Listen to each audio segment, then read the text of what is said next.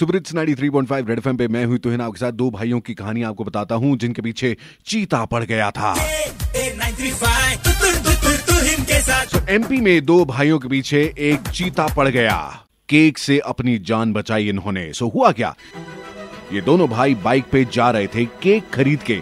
तभी sugar cane field में से एक चीता बाहर आया। उसने पीछे बैठे भाई के हाथ में जो केक बॉक्स था, उस पे हाथ मार के उसे फाड़ दिया।